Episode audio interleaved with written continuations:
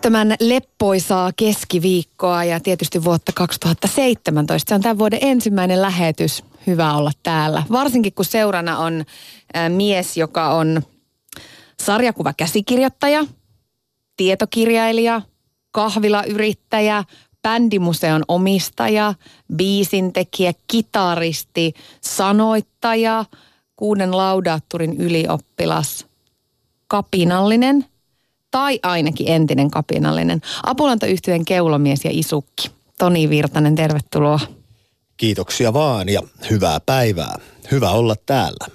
Hyvä olla täällä ja hyvä saada monen tittelin mies tänne paikalle. Näinpä. Palataan heti alkuun Toni pari vuotta taaksepäin, 2014. Sanoit tällä tavalla yhdessä haastattelussa. Mm-hmm. Isyyttäni on jarruttanut se, että olen miettinyt, mitä perheen perustaminen tekisi bändille. Tiedän, että se kuulostaa käsittämättömältä. Mutta miten nyt, kun kaksi vuotta, reilu kaksi vuotta myöhemmin, melkein kolme vuotta myöhemmin, asiat on vähän muuttunut ja sulla pieni tytär on kotona, niin pystykö siihen valmistautumaan, että mitä kaikkea se isäksi tuleminen oikein toisten mukana? Ei siihen oikein ole minkäänlaista, minkäänlaista valmistautumismahdollisuuttakaan oikeastaan, että se on niin semmoinen, semmoinen tota, no, ainutlaatuinen ja selittämätön asia tuo isyys. Ja se, se tulee yllättäen, vaikka sitä niin kuin, tuota, siippaa siinä katteli yhdeksän kuukautta, kun rakkautemme hedelmä siellä hiljakseen kasvoi ja kaikki ultrat tietenkin kävi mukana niin kuin isät käy nykyään ja sillä oli, elin niin kuin mukana siinä raskauden aikana, mutta ei se silti valmista siihen niin kuin, niin kuin käsittämättömään salamaan, mikä tulee taivaalta sitten kun se syntyy se pieni tämähän on aika jännä juttu, kun miettii sitä niin kuin äidin ja isän roolin eroa, kun nimenomaan kun äiti sen konkreettisesti tuntee ja kokee, kun se rakkauden hedelmä siellä sisällä kasvaa. Mutta sehän tulee iskälle kuitenkin lopulta aika lailla yhtäkkiä se, että tässä se lapsi nyt sitten on ja se on sun. No näinpä ja se, että toi, toi on sen tason asia, toi niin ihmisyyden ytimeen ja siihen niin syvimpään ytimeen kirjoitettu juttu tämä niin lajin lisääntyminen ja, ja oman geenin eteenpäin siirtäminen, niin, niin se, että vaikka siihen niin järjellä koittaa mitenkin, mitenkin niin valmistautua ja tavallaan just kurssit on käyty ja asiat luettu ja dää, ja netit töngitty. Mutta kun se tulee se ihminen sieltä ulos ja sen ensimmäistä kertaa niin näkee, niin kun se on, se on koko kehon alueella sellainen älytön sokki. Se on hieno juttu, mutta se, että nimenomaan tota olen niin miettinyt, että se on vähän jopa epäreilu isille siinä mielessä, että kun äidillä on tosiaan niin kuin yhdeksän kuukauden yhteys jo siihen mm. tulevaan henkilöön ja se on niin kuin, hän saa kasvaa siihen äitiyteensä aika rauhassa ja tuollain maltilla, mikä on hienoa, että luonto on näin järjestänyt. Mutta että isän rooli on tässä kyllä todellakin – olla idioottina synnytyssalissa. Tuleeko se sitten, tuleeko se samoin te, niin kuin vaat, vaatiiko se aikaa? Vaatiko se sulta hetken, että sä totut siihen vai tuleeko se ihan hurja rakkaus sillä samalla hetkellä, kun se punainen rääpäle sieltä tulee? No itse asiassa tuota, melkein sanoisin jopa mustikan värinen, että, mutta kuitenkin rääpäle. Tota, mitähän mä itse sanoisin? Ensinnäkään nyt en puhu välttämättä rakkauden syttymisestä, vaan siis siitä, että en mä ole vieläkään tähän ajatukseen niin tottunut, että toi ihmetyttää joka päivä, mm. herra jestas, että meillä asuu tommonen henkilö. Ja se on vielä niin kuin tullut niin, osaksi kyllä, susta. Kyllä, kyllä. Ja siellä se nyt menee ja tekee ja juoksee vaniljasokeripurkki kädessä isää karkuun eikä tottele. Niin se, on, se on älytöntä, älytöntä semmoinen, mutta tota, joo, kyllä se, alkuunhan se on vaan ihan älyttömän erikoista, että siinä niin kuin, no oikeastaan mä menin ehkä silloin sellaiseen moodiin, tiedätkö, että rupesin enemmän niin kuin ottamaan sellaista ehkä niin kuin järjestelijän roolia. Että mä hoidin vähän niin kuin, niin kuin kaikkea typerääkin yleistä asiaa, mitä siinä nyt niin kuin kodissa tarvii vähän tehdä ja hoidan koiria ja tämmöistä niin kuin käyn katsomassa, että ei ole hanat päällä. Ja siis toista ihan niin kuin turhaa, että se meni sellaiseen niin kuin, siis tämä oli nyt niin kuin ihan vaikka H-hetki plus kaksi päivää, mm. niin se oli vähän tuommoista erikoista. Sä et oikein osannut suunnata sitä sun Ei energiaa. millään lailla. Ja sitten tavallaan, no, on, se on vaan ehkä sitä sellaisen niin kuin shokin käsittelyä sitten, toi tommonen puuhastelu. Nämä on niin jännittäviä asioita. Mä en ole itse äiti. Toivottavasti joskus on, mutta mun sisko sai viime syksynä esikoisensa. Niin mä oon aika läheltä päässyt mm. katsomaan, mitä kaikkea se vanhemmuus tuo mukanaan ja, ja niin kuin myös itse kokenut sen ihan suunnattoman rakkauden ja kaiken sen. Niin se, siis siinä on jotain maagista kyllä. Onhan siinä ja, ja kyllä se nyt täytyy sanoa näin, näin tota, sivusta seuranneena, että kyllähän sitten toi äidin ja lapsen side on kyllä vielä joku sellainen, se on niin kuin next leveli tässä hommassa, että vaikka, vaikka totta kai ei isän tunteitakaan ei missään nimessä pidä vähätellä eikä jättää niitä niin huomiotta ja ne on tietenkin omasta mielestäni vähintään yhtä tärkeää, mutta ei sitä voi olla tunnustamatta sitä äidin ja lapsen erityistä sidettä. Että kyllä se on, se on voimakas ja se on ainutlaatuinen ja se on kaunis ja hieno. No mitä se lapsi sitten teki bändille? Miten se vaikutti? No, kyllähän meillä on aika vähän nyt keikkoja ollut. Et on se selkeästi niin kuin lyönyt tuossa suhteessa, tai hän on lyönyt kapuloita rattaisiin, mutta ei se, ei se toisaalta tämmöiselle bändille kyllä ole niin haitallista. Et me ollaan tehty parempia ja isompia keikkoja ja fiilis on ollut tosi hyvä. Että nyt ei ole semmoista ihan niin kuin peruspaarirundaa, mistä ei ole nyt harrastettu bändillä tässä nyt vuoteen puoleentoista. Ja tota, tota, tota, se ei ole välttämättä ollut kyllä huono asia. Et kyllä me on saatu kumminkin ihan käydyksi keikoilla ja muuta, mutta se täytyy sanoa, että nyt tällä kun vauvataloudessa elelee, niin tota, eihän siellä kyllä mitään niin kuin kiihkeää ja tunteita repivää punkrockia pysty tekemään. Niin. Se on ihan selvä peli, että tämä ei niinku ruoki luovuutta millään lailla, tai niinku semmoista luovuutta. Totta kai siinäkin on luovuutta, että kun, tota, pitäisi keksiä jotain viihdettä, viihdettä pötkölle, niin siinä on, niin kuin, siinä on paljonkin luovaa, luovaa energiaa pelissä, mutta tota, joo, se on nyt ehkä vähän hidastanut tätä tällaista niin musan luomisen prosessia. Johtuen myös jo siitä, että kun ei ole tunteja päivässä. Toihan on aikamoinen ristiriita, jos, jos miettii sitä, että sä kuitenkin lähestulkoon kaikista Apulannan biiseistä vastaat niiden tekemisestä, niin ehkä kaikkein ne luovimmat ja tuotteliaimmat ajat, niin nehän on ollut sitä, kun sä oot ollut henkisesti aivan riekaleina Mm, ja romuna ja siitä sitä punkkia sitten syntyy. Ja nyt kun ikään kuin, nythän sä oot seesteinen, onnellinen perheen isä ja aviomies, niin sitten yhtäkkiä se ristiriita, että et mistä sitä matskua nyt revitään. M- miten sä elät? Sehän on aika piinaava tilanne. On tietyllä tavalla kyllä. Onnihan on se, että meillä on aika mittava back-katalogi olemassa jo. Ja oikeastaan toi heijastuu enemmän sinne nimenomaan niin kuin sanotuspuolelle, mutta toisaalta se on taas sit ollut aina se, että mistä meidän niin kuin fanit on, no rohkenen sanoa ensisijaisesti tykännyt. Mm. Että se on niin kuin niille, heille ollut hirveän tärkeää.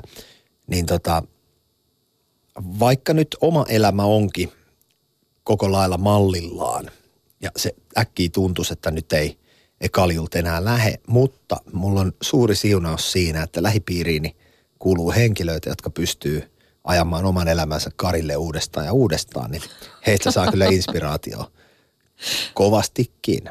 Sä oot tyytyväinen sun kovapäisistä ystävistä. Joo, kyllä ja, ja nyhäillen seuraan heidän toimintaansa. Öö, Mä eilen, kun juoksentelin pihalla lenkillä illalla, niin kuuntelin nimenomaan Apulannan vanhempaa tuotantoa. Ja kyllä se on aika semmoista angstista, kapinallista. Kyllä siitä sen eron tähän hetkeen huomaa aika selvästi. Niin, niin mitä sä itse mietit, kun kattelet ittees 10 tai, tai niin kuin varsinkin 20 vuotta sitten? Miltä se näyttää?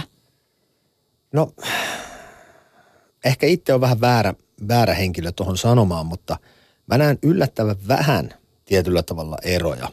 Tai sitten kieltäydyn vaan näkemästä niitä, että sitä haluaisi edelleen, edelleen niin uhmata, uhmata vääjäämätöntä tietyllä tavalla. Mutta tota, kyllä mä näen siellä, varsinkin siellä alkupään noissa, niin kuin, tai siis jopa siinä omassa olemuksessa ja kaikessa siinä, niin sitä semmoista niin kuin, tiettyä sisäsyntystä arkuutta ja jopa pelokkuutta päähän potkivaa, semmoista niin kuin paikotellen päälle liimattuukin uhoamista ja semmoista.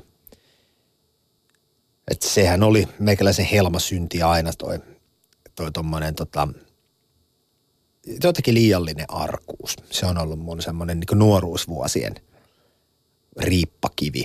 Ja tota, mä väitän, että se semmoinen, se rokkitähden viitta, ja en puhu nyt semmoisesta niin kuin, niin kuin kikkeli-kokkeli rockistarpasta, vaan enemmän just semmoisesta niin kuin vähän varjoisten, varjoisten tiilimuurien takaa nousevasta hahmosta, niin se rooli oli kyllä sellainen, tämä roolihenkilön oli tietoisesti tarkoitus antaa turpaan mun sisäiselle epävarmuudelle, arkuudelle ja sellaiselle kaikelle niin kuin heikkoudellekin jopa. Näetkö sen hyvänä vai pahana asiana, että, että sulla oli tommonen, voisiko sanoa suojamuuri siinä niin kuin sun sen ehkä herkän ja, ja aran pojan ja sitten sen mm. julman maailman välissä? No mä näen, että se on oikeastaan välttämättömyys. Että ei se ole se on vain asia, joka on, eikä se, se nyt meni tollain. Ja ihan hyvä, että semmoinen on. Ja se kehittelemäni henkilö, hän on, on ostanut mulle omakotitaloja, useita autoja ja mahdollistanut kaikkea kivaa, että yes. kyllä minä häntä siitä kiitän. Toni, mä soitin myöskin sun vaimolle, Jannikalle, mm-hmm. ja kyselin susta. Kun sä oot esimerkiksi sanonut tosi kauniisti Jannikasta ja, ja naimisiin menosta, että sen myötä sä oot oppinut ottamaan ihan eri tapaa vastuuta toisesta ihmisestä, Joo. niin mä kyselin, että miten tämä on sitten hänelle oikein näyttäytynyt. No niin. No se on kyllä enemmän semmoista hyvin perus arjen pyörittämistä ja toisen huomioimista ja auttamista ja, ja lapsen kanssa leikkimistä. Ja, ja Tonista on kuoriutunut aivan superkokki muun muassa isyyden myötä, että, että tota, ihan sillä niin kuin pien, pienillä, pienet jutut, mutta ne on tosi isoja asioita, jotta arki tuntuu hyvältä. Ilmeisesti tämä iskän rooli sopii siis Tonille aika hyvin. No kyllä, ja, ja hän on itse asiassa aina ollut sellainen, että lapset kyllä viihtyy hänen kanssaan, että, että hän, hän taitaa olla yksi iso lapsi itsekin. Niin. se taitaa usein noiden miesten kanssa olla homma vähän se. Kyllä. Hei tuota, näkyykö kotona koskaan rokkitähti Tonista mitään viitteitä? No hyvin harvoin, että, että ky, kyllä täällä kotona hän on huomattavasti paljon, äh, no ei esimerkiksi huutele täällä, että miten teillä menee. Onneksi. että, että ihan kyllä, ihan kyllä rauhallinen, rauhallinen semmoinen koti-isi hän on kyllä täällä, että Hei Jannika, mä oon kuullut, mä vähän yllätyin tästä, että, että Tonin harrastuksiin kuuluu jokin tämmöinen sotastrategiapeli homma. Niin, niin mikä tämä juttu on? Pelaako hän edelleen, kun teillä on kuitenkin siellä se perhearki ja kaikki pyöritettävänä, niin on, onko tämä edelleen niin teidän arjessa läsnä? No joo, ja tuohon kuulostaa hirveän hienolta jotenkin toi, toi miten muotoilit tämän pelin. Itsehän kutsun sitä, että 41-vuotias aviomieheni leikkii pikkusotilailla. että kyllä, kyllä muun muassa se näkee, näkyy arjessa siinä mielessä, että meidän autotalli ei ole koskaan autoa nähnytkään, että, sen on valloittanut sitten kaiken maailman tiikerit ja, ja systeemit, että siellä on sotilaita täynnä meidän autotalli. Yle Puhe. Siinä kuultiin siis Toni sun vaimoa Jannika Virtasta. Mulla ei ole mulla ei ole hajuakaan näistä sotastrategiapeleistä tai säännöistä, mutta siis mulla on jotenkin semmoinen käsitys, että, että ne on tosi aikaa vievää hommaa ainakin. On, sitähän se on. tota, Siis niillä pikkuukoillako se siellä leikit? siellä, no käytännössä sitähän se nyt sitten on, jos sitä sivulta päin katsoo, mutta itsehän kutsuu sitä luonnollisestikin tämmöisen korkeamman strategisen ymmärryksen kehittämiseksi ja tämmöiseksi niin sanotuksi valmentautumiseksi siihen väistämättömään tehtävään, joka minulla sitten on, kun sota alkaa ja mut kutsutaan johtamaan massiivisia kansanjoukkoja ja armeijoita. Siihen on hyvä varautua. Tähän on aina tärkeä varautua. Mä itse asiassa veikkaan, että, että ihan kaikki ei sitä tiedä, että, että miten, voisiko sanoa niin kuin lähellä sun sydäntä tai miten tärkeä harrastus sulle on nämä tämmöiset sotahistoriaan ja maailmanhistoriaan liittyvät asiat. Sä oot myöskin niiden tiimoilta tehnyt, siellä on tullut sarjakuvakirja, tässä oot käsikirjoittanut sarjakuvaa. Sturmiassa ja ö, ollut julkaisemassa tämmöistä englanninkielistä Suomen sotia käsittelevää kirjasarjaa ja Kyllä, kyllä. Tämän kaltaisia asioita. Joo, no nämä on sellaisia, mä luulen, että toi lähti joskus kakarana jo legendaarisen korkeajännityssarjiksen noin niin kuin tiimoilta. Ja pienenä tykkäsin tehdä noita koottavia lenskareita ja tämmöisiä pienoismalleja, mitä nyt pikkujätkät tekee. Mm. Ja tota, jostain syystä sitten niin sitten alkoi nämä bändihommat ja muut, niin se semmoinen homma vähän jäi. Ja tota, meni vuosia. Mutta sitten niinku keikkapussin lukemistona mulla on jotenkin, se niinku pintautui sitä kautta, että, että mulla on siellä ollut aina aika paljon tämmöistä jotain sotahissaa, ihan niinku jotain roomalaisten sodista kertovaa kirjallisuutta tai antiikin kreikkalaisten rähinää, faaraoiden tämmöistä armeijoista kertovaa kirjallisuutta jonkun verran. Ja sitten ihan näitä modernimpia sotia ja kaikkea tältä väliltä. Ja aihe on jostain syystä kiinnostunut. Mä en tiedä, minkä takia niin, niin sanotusti tappaminen kiinnostaa, mutta, mm. tota, mutta et semmoista mä olen aika paljon tankannut ja, ja tota, Ja myöskin itse niin tuottanut materiaalia No no joo. tähän liittyen. tai lähinnä se, että luettiin, tai mä oon lukenut siitä paljon ja sitten tuli tämmöinen tilanne, että kerta kaikkiaan Euroopan suurimmalta tämmöiseltä militaria kustantamolta kysyttiin, että haluatteko kirjoittaa meille kirjan? Niin sitten, että no pergalaiset ilman muuta, että multa puuttuukin CVstä vielä sotahistorioitsija ja tietokirjailija nimikkeet, niin totta kai kirjoitetaan ja kansainvälinen sotakirjailija. Niin tota, Totta, joo. Mä itse asiassa tein pienen tämmöisen downgradeauksen. Joo. Kyllä. Pahoittelut tässä olisi pitänyt lisätä vielä siihen, mutta, mutta mä sallin sen sulle. Kiitos tästä. Yes. Vähän tätä sota-asiaa sivuuteen, niin, niin sä oot myös harmitellut sitä, että, että isänmaallisuuteen niin, niin liittyy nykyään tämmöinen siis paskahavina. No siinä on vähän ollut jo viime vuosina. Tai se, mä en oikein tiedä mistä se nyt, no joo, kun katsotaan nyt tätä vaikka viimeaikaisten tapahtumien uutisointia, niin jotenkin kun joku sanoo isänmaallinen, niin sitten tulee mieleen välittömästi joku asema aukion potkinnat tai tämmöiset noin niin kuin, niin kuin hirveä polarisoituminen. Ja sitten se niin kuin, mun mielestä se siitähän ei ole kyse, vaan sellaisesta, mä näkisin enemmänkin tässä semmoista reipasta mehenkeä ja sellaista tervettä kotiin päin vetämistä maailmassa, jossa kuitenkin edustetaan, meillä on, no Suomi on pieni maa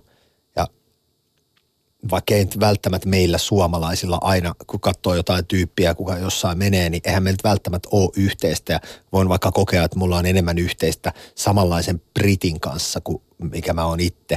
Että se on niin kuin enemmän mun kaltainen, mutta sitten kuitenkin, niin britti asuu Brittilässä ja hänen hallituksensa tekee sitä, että se vetää kotiin päin siellä. Niin mun mielestä meidän pitäisi röyhkeämmin vetää enemmän niin kuin omiin liiveihin asioita, niin kuin kansakuntana esimerkiksi. Ja, ja sitten mitä tulee, mitä tulee muuten tuohon, jos puhutaan nyt tällainen varsinkin viimeaikaisen kehityksen valossa, kun nähdään, että tämmöinen Itämeren jännitteet esimerkiksi lisääntyy voimakasta tahtia, niin tota, tämä maanpuolustus on noussut ihan uuteen, uuteen valokeilaan ja se oli jossain vaiheessa vaikka 2000-luvun alussa, niin jotenkin tuntuu, että puolustusvoimat oli downgradeattu semmoiseksi niin glorifioiduksi öljyntorjuntapartioksi käytännössä ja se tuntuu, että onko se niin mielekästä edes semmoisen ylläpitäminen, mutta nyt katsotaan pari vuotta taaksepäin, asioita, mitä on tapahtunut sinä aikana, niin se mielekkyys taas yllättäen meille on osoitettu, että kylläpä siinä toistakin laitaa sitten on.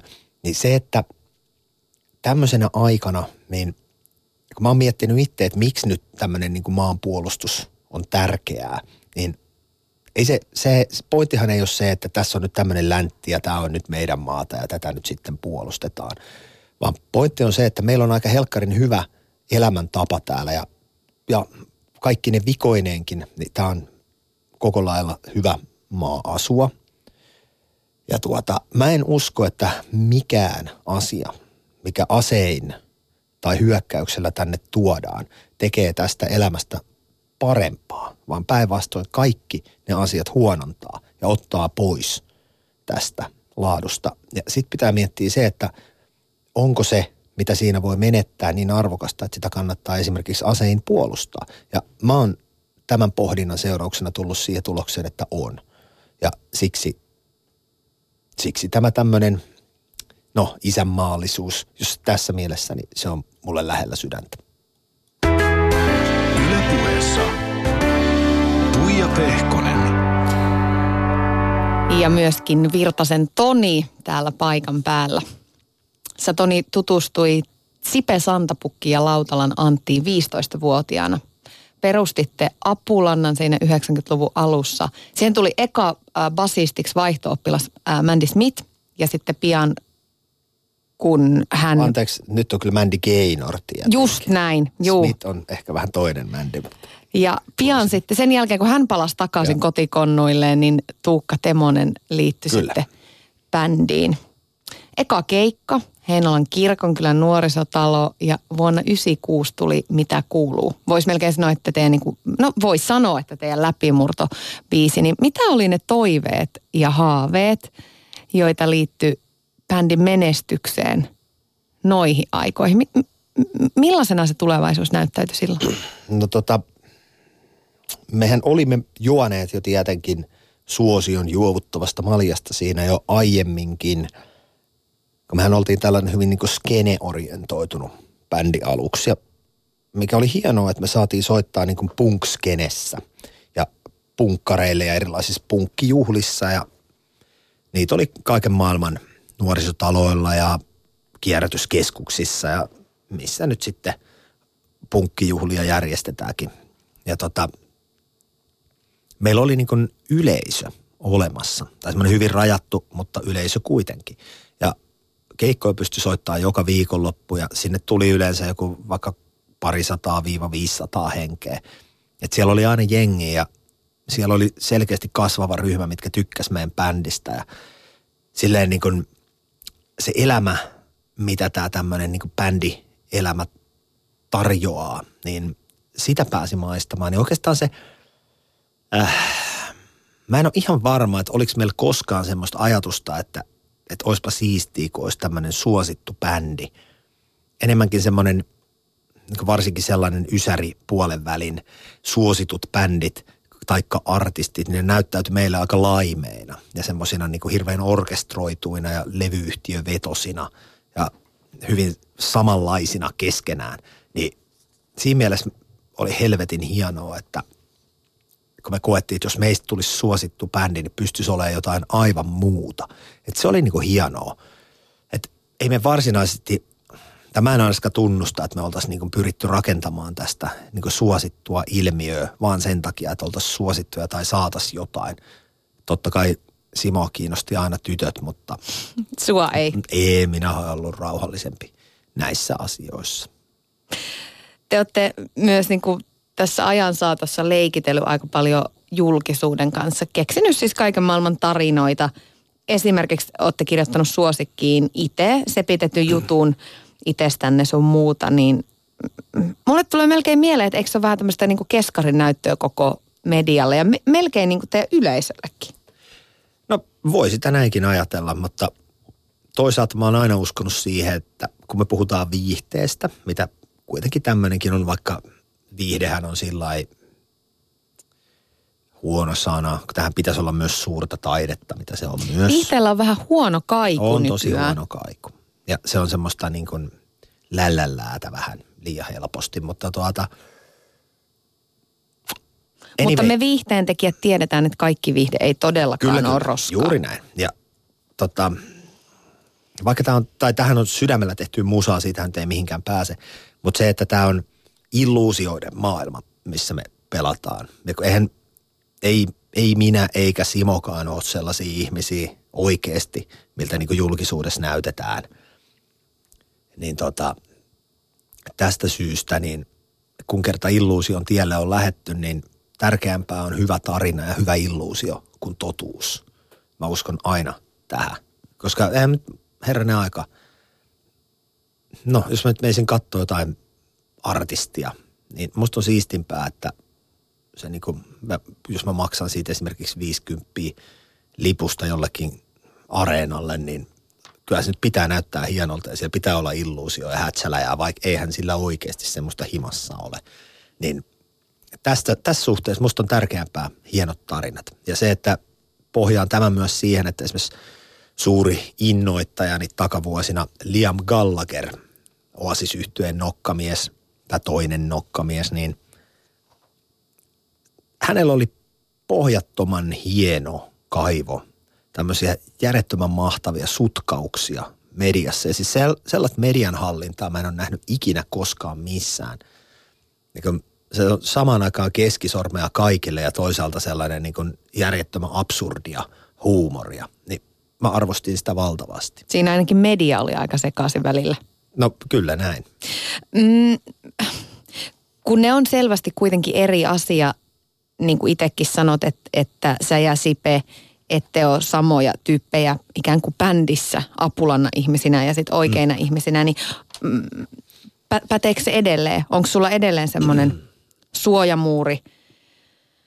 Tai mikä se nyt sitten onkin? Onko se sitä, on, onko se se sun staratoni vai, vai mikä se onkaan? Niin on, onko se vielä yhtä vahvasti kuin silloin alkuaikoina? Ei varmaankaan enää. Mikä on tavallaan vähän valitettavaa, koska mä koen kyllä, että se oli mielenkiintoisempi henkilö, mutta... Miten sä voit tolla tavalla kokea, kun totta kai se, a, ai, se sinä... No se. Kato, hyvä tarina ja hyvä illuusio on tärkeämpi kuin totuus. Erottaako ö, yleisö aina sen, että kumpi on illuusiota ja kumpi totuutta? Ei. Kato, ammattimies, ammattimies, niin kyllä se sinne häviää. Sinä ja Sipe olette siis ainoat, jotka enää on tuosta alkuperäisestä kokoonpanosta jäljellä, mutta se on kyllä aika jännää ja mielenkiintoista, miten Suomen kansa edelleenkin kohahtelee ja seuraa henkeensä pidätelle. Esimerkiksi Temosen Tuukan ja sun välejä, kun tuli tämä Tuukan äh, ohjaama käsikirjoittama Teit meistä kauniin leffa, joka siis mm-hmm. perustuu Apulanan tarinaan, niin, niin äh, lehdet kirjoitteli siitä, että sä olit siellä paikalla katsomassa ja teiltä kyseltiin kommentteja toisistanne. Kyllä, ja kyllä. Mitä sä tästä ajattelet? Ensinnäkin hienoahan se on, että tämmöinen elokuva ylipäätään sai noin paljon julkisuutta ja hienoa se on, että henkilö, henkilöhahmot, ketkä tähän liittyy, niin kiinnostaa. Se on mahtavaa, koska no, näytä nyt joku toinen artisti, mistä saisi noin hyvän tollasen draaman pykättyä, niin minä nostan sille hattua. Ja toi on mahtavaa. Ja tämä kertoo myös siitä, että meidän bändillä on tarina, mikä koskettaa ja kiinnostaa edelleen. Ja se, että tarinan on kirjoittanut oikeat ihmiset vahingossa ja se on mennyt vaan tollain, niin kyllä me ollaan aika hienoja jätkiä oltu ainakin, kun tommonen on saatu tehty. Tuukka kertoi muuten Imagelehen haastattelussa, että yksi niitä harvoja asioita, joita sä halusit tuoda mukaan tuohon elokuvaan, niin oli tämä Ilonan tarina. Teidän, Joo. teidän siis uran alkuaikoihin sijoittuva biisi, jonka ympärille ainakin fanit on luonut aikamoisen sellaisen, voisi melkein sanoa, niin kuin, että mytologian. Ja te olette Kyllä, sitä niin kuin pitkin matkaa kommentoinut sitä koko biisiä aika nihkeästi. Niin miksi sä halusit sen mukaan tähän leffaan?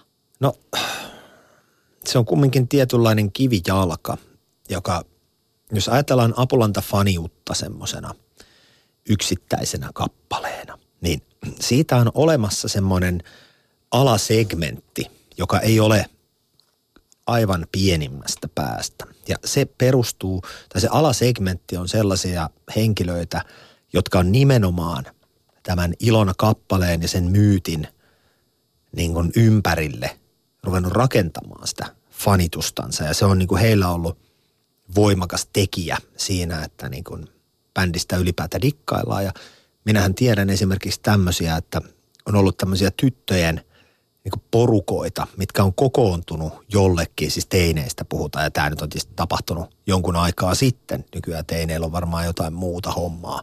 Mutta tota, plikat kokoontui jollekin muikkelille koulun jälkeen ja laitettiin verhot kiinni ja kynttilöitä palamaan. Ja sitten ne niin kuin kokoontui sillä teinisti vaan itkemään ja kuunteli ripiitillä ilona kappaletta. Ja muun muassa tämmöistä, niin se on mun mielestä aivan mahtavaa, että se on tommonen niin kuin lietsonta väline se kappale. Ja se on, niin kuin, se on mantra, se on rituaali, se on liturgia itsessään, se koko toimitus. Niin mä arvostan tällaista. Eikö sua yhtään kauhistuttanut se, että, että ikään kuin Ilonan tarinan paljastaminen tietyllä tapaa niin, niin vie pohjan tuolta kaikelta? No enemmän siinä minusta siinä, mikä elokuvassa näytettiin, niin se on yksi vaihtoehtoinen totuus siitä. Ja se oli aika pintaraapasu ja siinä mielessä oli katsottu, no mä näkisin sen niin, niin että sitä on niin katsottu eka peiliin, josta on katsottu toista heijastusta, josta on katsottu vielä filterin läpi kohdetta. Eli me ei edes tiedetä, että onko se, onko vasen vasen vai oikea. Kyllä sulla olisi, jos joskus mietit musiikkiuran lopettamista, niin poliitikohommat voisi olla. Mähän olisin älyttömän hyvä poliitikko, mutta Sitäkin. mua harmittaa se. Tai itse asiassa en olisi hyvä, koska mä olen ruvennut näin vanhoilla päivillä huomaamaan, että siihen liittyy aika paljon töitä. Ja siinä on niin valtavan kiireellinen aikataulu. Ja plus, että liksa ei ole itse asiassa peruskansanedustajalla kovin hyvä, vaikka sitä niin kuin Sä ootko ton rokkariliksoihin tottunut, niin... Niin, näin se täytyy olla. Mutta siis ylipäätään vaikka kuusi tonnia kuussa ja joka kulukorvauksia kuulostaa kovalta, vai onko se itse asiassa lähtöpalkka joku neljä ja puoli tonnia, niin sehän ei ole kyllä edes paljon. Ja millä siihen saat sellaisia niin kuin, tiedätkö, ihmisiä, mitkä sais yksityiseltä puolelta jonkun 15 tonnin kuukausiliksan, niin eihän nyt halua tulla herranen aika niin kuin kolmasosa palkalla tekemään työtä, missä saa pelkkää vittuilua ja pilkkaa. Vastuukin on aika iso. Vastuu on tavallaan todellakin suuri. Ja sitten kaiken mitä teet, niin joku räkyttää. Ja, niin eihän toi tuo mitenkään palkitsevaa hommaa. Mutta ei mennä siihen. Pointtina oli se, että en haluaisi politiikkaa, koska mä en kyllä rileittaa mihinkään puolueeseen millään lailla. Ja ilman puoluetta tämmöisessä järjestelmässä ei pärjää. Tästä saisi aika mielenkiintoista yhteiskunnallista keskustelua. Mutta mun tekee ihan kauheasti mieli soittaa Toni sulle myöskin toinen puhelu. Anna mennä. Minkä soitin tässä ihan justkin äskettäin. Soitin nimittäin tuottajalle ää, Tuovisen Jyrkille. Hän on tuottanut kyllä, vuodesta 2001 asti kaikki teidän levyt. Kyllä. Ja teette niinku ihan kauheasti kaveraa niin sanotusti vapaa-ajalla. Mutta voisi ajatella, että te olette pikkukopperossa istunut kuukausi tolkulla. Kyllä, kyllä. Ja sitten se, minkä haluan sanoa, niin miksi Jyrki on erittäin oleellinen henkilö tässä, niin minun tarinassa kuin bändin tarinassa, niin on se, että Jyrki on se suodatin, minkä läpi jokainen niistä storeista, mitä nuo biisit on, niin kulkee. Ja Jyrkin kanssa me puhutaan ne, aina kun mulla on vaikka, no meillä on biisi eka, mennään bändillä, soitetaan siitä, puhutaan, Jyrki vaikuttaa, sitten tulee jonkunlainen. Ja sitten se kaikkein pyhin eli teksti, niin Jyrki on ensimmäinen, kuka ne näkee. Ja se on ainoa ihminen, kuka niitä kommentoi ennen kuin siitä tulee valmis. Et esimerkiksi Simo kuulee vasta niin kuin lopullisen. Ja se on mun mielestä semmoinen rooli, mitä ei tule ajateltuukaan, miten tärkeä se on. Toi Jyrkin rooli meidän bändin historiassa. Ja sitten toisaalta, no mietitään, että ne nyt on vaan biisejä, pääpädää, pädää, mutta niihin minä olen elämäni kirjoittanut ja mulle ne on helvetin tärkeitä. No Jyrkiltä mä kyselin, että minkälaisia piirteitä susta Toni oikein nousee siellä pienessä kopperoisessa esiin. No niin, tulita. Kyllä semmoinen niin päämäärätietoisuus on aika selkeä. Ja, ja tota, sehän on taiteilijalle ihan pelkästään hyvä, hyvä ja niin kuin toivottava ominaisuus. Että tota, kyllä semmoinen, että meillä on selkeästi siinä produktion niin kuin aikana niin kuin syntyy maaleja, mihin mennään. Ja ne on aika usein tonin, tonin päästä löytyviä asioita, että mitä lähdetään tavoittelemaan. Mutta sitten siellä on semmoista tiettyä temperamenttiakin saattaa löytyä, minkä kanssa mitä on tässä vuosien aikana opeteltu elämään. Ja se on mun mielestä ihan ok, että studiossa saattaa laulu, laulusession aikana rumpukapulat lyhennellä, jos se ei menekään ihan niin kuin nappia otot. Ja, tota, pari nuottitelinettäkin on tässä vissiin vuosien varrella joutunut rumpukapuloiden iskujen tai sarjatulen kohteeksi, että kun ei, ei suju. Mutta mä, mä itse suhtaudun siihen sillä tavalla, että kun musiikin funktio on emotion välittäminen, että jos ei sitä emotiota siinä tehdessä ole, niin ei sitten siellä nauhallakaan sitä voi olla. Että mm. Siinä joutuu sitten vaan työryhmä sillä käymään vaikka kaffilla välillä, kun artisti lataa hetken aikaa akkuja ja sitten taas jatketaan. Sä oot nähnyt Tonia tälle aika tasaisin väliajoin tämän, mitä tässä nyt on reilu 15-16 vuotta, ikään kuin, niin kuin päässyt tekemään tämmöisiä ja näkemään tällaisia välitsekkejä. Niin miten mies on mm. vuosien varrella muuttunut? Hän on kuitenkin itse kertonut melko avoimesti, että, että välillä on uitu tosi syvissäkin vesissä. No onhan se tietysti, tämä on sen verran pitkä ajanjakso, että kaikki ihmiset muuttuu jonkun verran tuommoisessa 15 vuodessa. Kyllä se, niin kuin se ydin siihen tekemiseen on pysynyt ihan samanlaisena, mikä on usein niin kuin musiikin tekijöille ja taiteilijoille olena, ominaista, että se, niin kuin se palo sen jutun tekemiseen pysyy ihan samanlaisena sieltä ihan nuoruudesta sinne loppu, loppuuraan asti samanlaisena, että semmoista tavallaan niin kuin, niin kuin musiikin tekemisen palon muutosta ei ole tavallaan nähtävissä. Mutta ihmisyydessä sitten tapahtuu ihan normaaleja asioita, että lähinnä siinä on ehkä ollut ton, ton julkisuuden kautta sit sellaisia, niin kuin, että miten, sitä, niin kuin, miten ihminen oppii hallitsemaan sen oman elämänsä ja sen, niin kuin, miten yksityiselämä ja julkinen elämä sit, niin kuin, suhteutuu toisiinsa, että tuolla niin kuin työympäristössä Tonin persona ei juurikaan ole muuttunut. Et, mutta et, tavallaan tämmöiset siviiliaiheista puhumiset, niin tai sanotaan, että jos liittyy, mietitään vaikka, että minkä, miten sessiot on niin kuin sujuneet, niin, niin tuolla vuosituhannen alkupuolella, niin kyllä viimeiset miksauspäivät aina päättyi baariin ja nykyään sitten keskustellaan enemmän tuommoisista niin kuin auton lasten turvaistuinten turvaominaisuuksista, että, että sen verran se niin kuin yksityiselämässä se muutokset näkyy, että aika semmoista niin kuin luonnollista. Yle puhe. Siinä siis tuottaja Jyrki Tuovinen, joka tosiaan on vuodesta 2001 asti tehnyt Apulannan levyt. Toni, tunnistitko itse tuosta kuvailusta?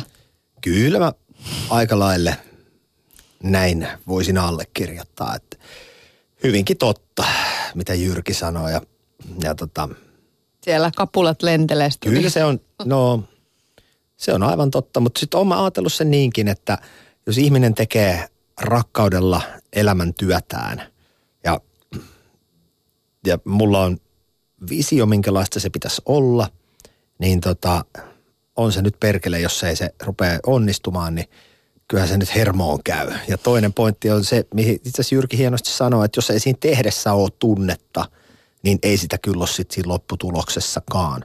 Ja tämä on kuitenkin musiikkia, minkä niin kun, rakennusaineita on tommoset, niin kun, no jos sä ajattelet käsitettä negatiivinen tunnemassa, määrittelemätön negatiivinen tunnemassa, niin eihän se voi purkautua mitenkään sellaisena niin kuin tasaisuutena, vaan silloin kun se hetki on, kun sehän on äärettömän intiimi hetki se, että kun ollaan siitä saakelin laulukopissa, koska se on se hetki, milloin se printtautuu ulos minusta. Ja se kaikki asia, minkä olen kerännyt sieluni mustaksi palloksi, johon olen tökkinyt nauloja.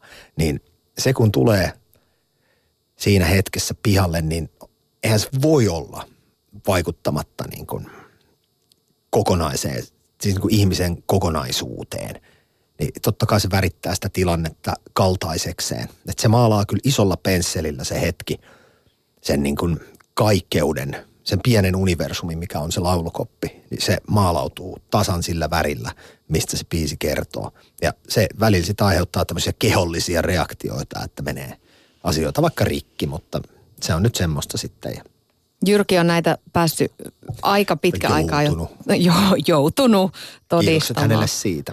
Ja hän tuossa vähän myöskin maalaili sitä, sitä maiseman muutosta, että, että baaritonista ollaan sitten menty lastenistuin toniin. Ja tä, siis tämä matka on ollut aika moinen. Sä oot itse kertonut mm-hmm. sun tämmöisistä kaalin kiehahtamisongelmista, siis mielenterveysongelmista. Kyllä, kyllä. Siellä on ollut paniikkihäiriöitä ja pelkotiloja ja kaikenlaisia. Tämmöistä se on. Ja niin kuin jos tuohon aikakauteen menee tarkemmin, niin ainakin levyt Kiila, mm-hmm. Kuutio, eikä vielä ole edes Myös Ilta. Nämä on kaikki... Se on se trilogia, mikä on tämä. Niin. Ne myi kaikki platinaa. Se oli sitä sun niin kuin, tuottelijasta aikaa, kun sä voit Kyllä. pahoin. Johtuuko se kaikki julkisuudesta ja menestyksestä vai, vai mistä se tuli se sun paha olo? Ei se, eihän menestys varmaan ketään niin kuin itsessään niin kuin riko. Sehän on pelkästään hieno asia, vaan se on sitten se lieve ilmiö sitten miten siihen itse suhtautuu. Että tuossa vaiheessa pitää muistaa, että, että jos tämä niin kierteeni alkoi 2003 kesällä ja tota, tota, tota, meillä oli siinä vaiheessa ollut jo tuommoinen 6-7 vuotta semmoista niin rockstar lifea, ehkä kahdeksan – niin mä luulen, että se koko lailla kuluttava elämäntyyli oli siinä, siinä se yksi avaintekijä. Et aika paljon kaikkea tekemistä ja sitä tietenkin sitten niin kuin aktiivisia kiihkeitä päiviä kompensoitiin aktiivisilla ja kiihkeillä öillä, niin eihän se nyt voi oikein johtaa kuin yhteen ainoa lopputulokseen, niin, niin tota, se oli semmoinen spiraali mikä ruokki itseään. Ja sitten kun ihminen menee rikki, niin se on jotenkin semmoinen aika, se tapahtuu hyvin nopeasti ja tiedätkö, tiedostamatta ja räks vain. Ja sitten siinä palasia keräilläänkin sitten useampi vuosi. Et eikä se nyt ole sen kummempaa. Semmoista nyt voi käydä kelle vaan. Mikä sut tervehdytti? Aika. En mä näe siinä oikein muuta. Itse silloin oli hito hyvä. Elämäni paras asia, mihin on koskaan käyttänyt rahaa, on kun – olin ennakoivasti ostanut 2002, kun tuli hyvät royaltit silloin tai jotain vastaavaa, niin ostin tällaisen hyvin askeettisen kesämökin, ihan niin kuin mitään sanomattoman pienen järven rannalta, Suomen Hartolasta, Päijät Hämeestä. Niin Hartolassa mökkeily oli ehkä terapeuttisinta, mitä on koskaan ollut. Ja toki se mökki sitten kävi vähän turhaksi jossain vaiheessa möin pois sen, mutta – se oli semmoinen, ja toisaalta se oli ehkä myös hieno asia siinä mielessä, että luopu siitä, että se oli kuitenkin mun henkille, henkinen sairaalani. Niin se oli ihan hyvä, että se tuli jätettyä taakse näin jälkeenpäin. Niin tota, se oli semmoinen hartolalainen järvenrantamiljö ja aika parantaa. Miten sä nyt, nyt kun sä oot elänyt tässä maailmassa niin pitkään jo, niin miten sun käsitys fanituksesta ja, ja kaikesta siitä myllerryksestä ja julkisuudesta, se on varmaan muuttunut aika paljon. No se naurattaa nykyään aika paljon. Ja mä en oikein suhtaudu enää mihinkään mitenkään. Siis tiedätkö, että mun on niin hirveän vaikea ottaa tosissaan näitä asioita. Ja, ja niin kuin media maailmassa toimiminen, niin se on, se on ihan ok. Tämä on hauskaa paikoitellen ja niin kuin esimerkiksi tähän on ollut viihdyttävä keskustelu ja sen verran, että tietenkin, koska itsetuntoni koostuu terveestä itseinosta ja sairaasta narsismista, niin, niin tota, totta kai tämä narsistinen puoli aina on hyvin framilla tässä, kun voi itseään niin kuin esittelee ja puhua itsestään. Niin tota, anyway, niin pointtini oli se, että, että mua vaan naurattaa nämä asiat kovasti ja tämä on mun mielestä hirveän hauskaa jollain lailla. Mä en ota kovin vakavasti. En itseäni enkä alaa. Paitsi että sitten välillä mä oon niin kuin, öö, no vituttaa Mikä? koko musiikkiala ja se, että minkälaista tämä nykyään on. Ennen oli kaikki paremmin, mutta valita, no. ei mennä siihen nyt. Kyllä mun vähän tekisi mieli kysyä, että mikä, mähän on myös tämmöinen vanhojen aikojen no, ystävä, hyvä. että aina nostalgisoi. No internet on pilannut kaiken taas. Tietysti. Kyllä. Öm, teillä on tulossa Apulannan kanssa vielä paljon varmasti hienoja hetkiä ja on. seuraava etappi on ihan lähellä jäähallikeikat. 20. ja 21. päivä tammikuuta Jännität sä sitä? Kai sä siihen aika vakavasti Joo, kyllä suhtaudut. ja itse asiassa, tota, koska tämä on myös, sitten täytyy sanoa, että on semmoinen, äh, siis kyllä mä keikkoja jännitän. Koska se on kumminkin... Edelleen? Joo, ja yllättävän paljonkin. Ja niihin, ehkä se on enemmän mennyt sellaiseen niin kuin, mun tapani jännittää on muuttunut. Ja se on niin kuin nykyään se purkautuu vähän semmoisena niin kuin paikotellen jopa aggressiona se jännitys ja sellaisena, että musta on tullut lapsiperheet sulkevat radion mulkku. Niin mä en tajua miksi se purkautuu tollasena ja se niin kuin ennen asioita tapahtuva jännitys menee niin kuin tollaseen. Se on valitettava ilmiö, mutta näin, näin nyt vaan on. Mutta se, mitä mä niin kuin esimerkiksi nyt ressaan näitä jäähallivetoja, niin mä oon nyt kaksi yötä heräily yöllä miettimään semmoisia turhia asioita. Se on toki, jos tässä nyt on mitä meillä on puolitoista viikkoa aikaa, niin sehän ei ole paha, jos mä nyt puolitoista viikkoa tämän kanssa valvon. Et no mutta jos, ei se nyt hyväkään No ei se hyväkään ole, mutta tota, kyllä mä näitä niin aika paljon ressaan tämmöisiä asioita. Ja tämä on niin kunnia-asia. Tähän on, niin kuin, tätä on suunniteltu ihan älyttömän kauan. Varmaan tota, olisiko se ollut jostain, siis, no viime talvena, vuosi sitten alkoi tämän asian niin kelailu ja suunnittelu. Että kyllä tässä nyt paljon on, on tota, efforttia nähty tähän hommaan ja tästä tulee kyllä hieno. Nyt vaan sitä aina pelottaa se, että osuuks palaset kohdalle ja kun meillä on joku kaksi yritystä. Että silleen tämä on vähän, no tämä on siunaus ja kirous siinä mielessä, että noita on vaan kaksi. Et hienoahan olisi ottaa tuollainen kiertueelle tuollainen juttu, jos silloin siitä voisi jopa jäädä jotain niin kuin viivan alle itsellekin, koska nythän tämä menee silleen, että jos meillä on kaksi hallia loppuun myyty, niin tota, sitten me ei jäädä kauheasti velkaa kellekään, koska tämä maksaa ajan tajuttomasti. Et sille ei ole siistiä, että voisi tehdä useampia kertoa, mutta se ei ole se pointti. Me ei olla tuolla tienaamassa, vaan tekemässä sellaisia asioita, mitä olisi aina halunnut tehdä, mutta ei ole saanut. Ja siksi kiitos ihmisille, että olette tukenut tämmöistä toimintaa. Niin ja kyllähän toi on sitten aika kiva joskus näyttää tyttärelle kuvia, että tämmöistäkin on tullut tehtyä. Niin, no kato, toisaalta miten väsynyttä se on lasten mielestä, kun isi näyttää menneiden suuruuden aikojensa kuvia. Että kato, isillä oli tämmöinen. Niin, mm. kun tyttö haluaisi vaan WhatsAppittaa frendeltä, en mä tiedä millä ne sitten enää kommunikoi. Niin, ei me pysytä mukana Ei tässä. missään nimessä. Ylepuheessa Tuija Pehkonen. Täällä on myöskin Toni Virtanen paikan päällä. Ja Toni, näinhän se on, että, että kaikki pitää sua aika lailla heinolalaisena ja heinolalainenhan sä ootkin, mutta jos mennään ajassa oikein pitkälle taaksepäin, niin mm-hmm. sä oot asunut myöskin vuosina 1-12 Salossa. Kyllä, kyllä. Minkälaisia muistoja sulla on Salosta? Se oli kyllä ihan hyvää aikaa, koska tota... Sä olit lapsi, mä sä olit lapsi pikkutoni. Silloin, kyllä, kyllä. Ja se oli tota oikein mukavaa aikaa. Mulla oli kiva kaveripiiri, se oli semmoinen kerrostaloalue. Toki jos Salon kerrostaloalueita ränkätään, niin toi oli niin kuin sieltä parhaasta päästä, ellei paras. Ei ehkä uusi, mutta paras. Siinä oli paljon isoja metsiköitä siinä, tai metsiä siinä lähellä. Ja se oli käytännössä niin kuin, ei tarvinnut mennä kuin mettän taakse, sen parin sadan metrin päähän, niin siellä oli maatalo tai maatila. Ja oli sellaisia, oli maalaismiljöö ihan lähellä ja isot kalliot ja sellaiset. Et se oli tosi semmoinen niin kuin viihtyisä alue ja hirveän turvallinen. Ei siellä ollut mitään niin kuin, siellä ei ollut, no olisi itse asiassa, jos siinä oli, olisiko siinä ollut kahdeksan taloa, vai kymmenen kerrostaloa, suht matalia kuitenkin. Ne se ei ollut semmoinen, tiedätkö, niin kuin betonihelvetti mm. ollenkaan, vaan ne oli ihan näte, nätei kerrostaloi. Niin siellä oli niin kuin pari kolme semmoista niin kuin, mm, sanot, silloin sanottiin niin kuin juoppoa, mitä siellä asuu. Tämmöisiä niin kuin mutta nekään ei ollut mitään niin rapajuoppoja, vähän perushenkilöitä, mitkä nyt tykkäs ottaa vähän naukkua ja tekivät sitä siellä nyt yhteisillä alueilla. Mutta se ei ollut millään lailla semmoinen niin low class vuokrahelvetti, missä asuu niin kuin, mitä sattuu sosiaalipuolen tapausta. Et se oli turvallinen, vähän semmoinen niin kuin paremman luokan kerrostaloalue.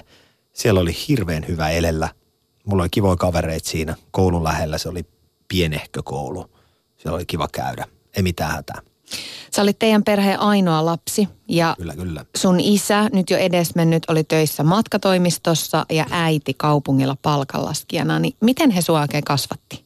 Minkälaiseksi ihmiseksi? Jaa. Toi on kyllä nyt lapsuudesta jäänyt vähän ehkä ohueksi tämä tämmöinen. en ole koskaan ajatellut sitä tollain. E, e, eikö nämä ajatukset ole herännyt sussa nyt, kun susta on itsestä tullut niin kuin vanhempi? Että No sä oot on. peilannut sitä. Ehkä, mutta enpä olekaan miettinyt. Täytyypä, sit kun ollaan seuraavan kerran tässä tilanteessa, Niin niin, sit puhutaan tästä vastata. sitten. Sit Mä osaan vastata tähän sitten, mutta mä en suoraan sanoen tiedä. No ainakin sun äitin kanssa, äh, sun äiti on ollut kovin tämmöinen niin osallistuvainen ja, ja puuhannut sun kanssa paljon kyllä. juttuja. Se on totta, että Mitä te teitte? Mitä te leikitte? leikittiin päivittäin kaikkea. Siis äsken kanssa me tehtiin kaikkia niin kuin ihan mitä nyt sattuu. Isän kanssa tehtiin leekoja ja tämmöistä, mutta äiskän kanssa leikittiin sitten kaikkea muuta. Ihan mitä nyt vaan leikitään. Et se oli, sille roolitettiin aina kaikki nämä, mitä mä en itse halunnut esittää. Ja sitten oli pari nalleja ja kaikkia muita oli sitten niin statistin rooleissa siinä. Ja tämmöistä näin. Varmaan niin Tartsanista lähtien ja Mutsi esitti sitten kaikkia näitä muita hahmoja. Minä olin tietenkin esimerkiksi Tartsan tai Superman tai rakennusmies tai mitä vaan. Sä olit aina se stara. Tavallaan starba kyllä, mutta niinhän se lasten kuuluukin olla. Niin kyllä kuuluu. minäkin nyt, jos me leikitään meidän Martan kanssa mm, semmoista majahyökkäystä, niin kyllä siellä on niin kuin majassa on aina sitten tyttö eikä isä. Näin sen kuuluu Näin olla. se kyllä kuuluu olla. No sun isä kuoli ää, aivoverenvuotoon, kun sä olit 12 ja sitten pian sen jälkeen niin muutitte äitin kanssa takas Heinolaan. Ja sä oot sanonut, että sun lapsuus oikeastaan loppui siihen. Niin miten 12-vuotias edes oikeastaan ymmärsi sen kuoleman? No se on aika luonnollista kuitenkin, ja onkin luonnollista, itse asiassa täysin luonnollista, että ihminen näkee omien vanhempiensa kuoleman. Ja näinhän se tavallaan kuuluukin mennä. Ja toki ei ehkä ihan noin aikaisin, mutta mm. tota, kuitenkin. Ja mä uskon, että lapset on sellaisia, että just varsinkin tommosesta, niin lapset on kyllä sisäänrakennettu selviytymään vanhempiensa poismenosta. Ja se on niin kuin lajin selviytymisen kannalta semmoinen biologinen, biologinen, mitä mä sanoisin, algoritmi meissä. Että kyllä me siitä selviydytään ja, ja mm, en mä osaa siitä oikein muuta sanoa. Ja sitten toisaalta, mitä olen ehkä sanonut, että lapsuus loppui, niin siltä erää, mutta nyt minä olen jatkanut sitä kyllä tuloksekkaasti. Kyllä, kuten Jannika tuossa aiemmin Näin on. kertoi. No sun teini-aika, se ei ollut ihan juhlaa. Ei, se ei ollut parasta. Sul, jotenkin sun itseluottamus oli alhaalla. Sä olit vähän pullea ja sitten se vielä vähän punastelit. Mm. Niin miten tosta tilanteesta sä päädyit soittamaan kitaraa ja perustamaan bändin, kun, kun eikö nämä ole nimenomaan niitä niinku suosittujen poikien juttuja? Eihän se suinkaan näin ole. Että no Heinolassa ei ainakaan ollut, koska suositut pojat pelas kaikki kiekkoa.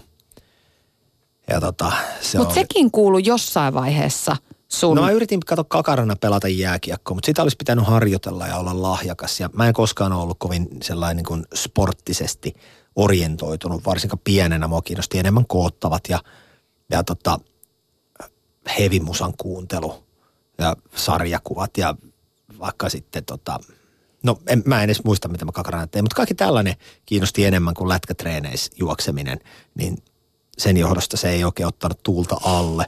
Mutta tota. Haaveillahan aina voi. Haaveilla voi. Se olikin mun originaali plääni, oli pelata talvet ammattilaisjääkiekkoa ja kesällä soittaa suositussa rockibändissä, mutta ei mennä siihen. Niin tota, joo, mä koen enemmänkin, että se bändielämä tai se bändivisio, mikä meillä oli, niin oli nimenomaan niin outcastien perustama sellainen niin oma enklaavi, missä meidän oli hyvä olla. Ja noin kukaan, ketä meidän bändissä oli, niin ei ollut suosittuja poikia. No Simo ja Anttihan oli sille ihan ok, mutta niiden se luokka olikin semmoinen, mikä oli seurannut ala-asteelta asti toisiaan ja ne oli niin samaa luokkaa, kaikki nämä luokka-asteet. Ni, niitä oli ehkä helpompi olla siellä. Minä olin muuttanut sitten seiskaluokalla tonne ja mä en tule ikinä uusien ihmisten kanssa toimeen. Mä oon helvetin huono tutustumaan kehenkään. Ja, mulla on joku ominaisuus, että musta ei tykätä, jos minuun tutustutaan. Rokkitähtenä se on helpompaa, koska kaikilla on yleensä joku semmoinen miellyttämisen tarve tai joku semmoinen yleinen mielenkiinto.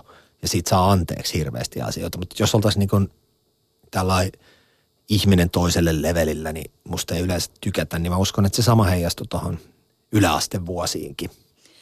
Tämä on mielenkiintoinen asia, mitä sä sanoit. Sä oot joskus siitä puhunutkin, että, että sä et hirveästi, no ensinnäkään sä et hirveästi hengaa missään musiikkipiireissä. Ja sitten nimenomaan tämä rockistara tavis-asetelma tekee sen, että helposti ajattelee, että, että ne kaikki muut on siinä kärpäsiä tai, tai jotenkin hyötyjiä ympärillä tai, tai uhkia tai mitä ikinä, että se ei ole niin sanotusti aito se vuorovaikutus, kun sä tutustut ihmisiin, niin ootko sä sitten, oot se yksinäinen luonne?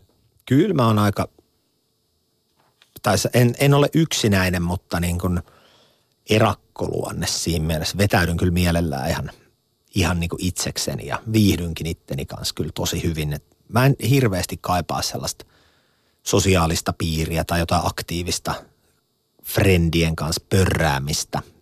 Et se, se ei ole koskaan ollut mulle semmoinen mikään juttu. En tiedä, mistä tämäkin johtuu. Oletko se edelleen varautunut, kun ihmiset lähestyy sua? Erittäinkin varautunut. Toki sit, silloin, kun, okei, okay, tästä tullaan nyt siihen, kun äsken kysyit, että onko sellaista rokkitähti haarniskaa tai muuta, niin tossa se on, että jos tulee uusia ihmisiä, niin mä vedän välittömästi sen niin kuin starakypärän päähän. Ja sitten niin kuin tavallaan sitä kautta suodataan sen niin kuin hyötyjät pois. Mutta sitten kun siitä pääsee eroon, niin se on itsellekin helvetin vapauttavaa, kun ei tarvitse esittää rokkitähteä koko ajan. Kiitos Toni Virtanen, oli ihan älyttömän kiva saada sut tänne tunniksi puhumaan itsestä. Tämä oli kunnia. Hei, kiitos, että sain tulla. Ja tsemppiä kovasti koko Apulannalle näihin keikkoihin. Dääks, siitä tulee kyllä ihan hienoa. Joo, älä menetä kaikkia yöunia, koska se menee hienosti. Kyllä mä yritän kestää.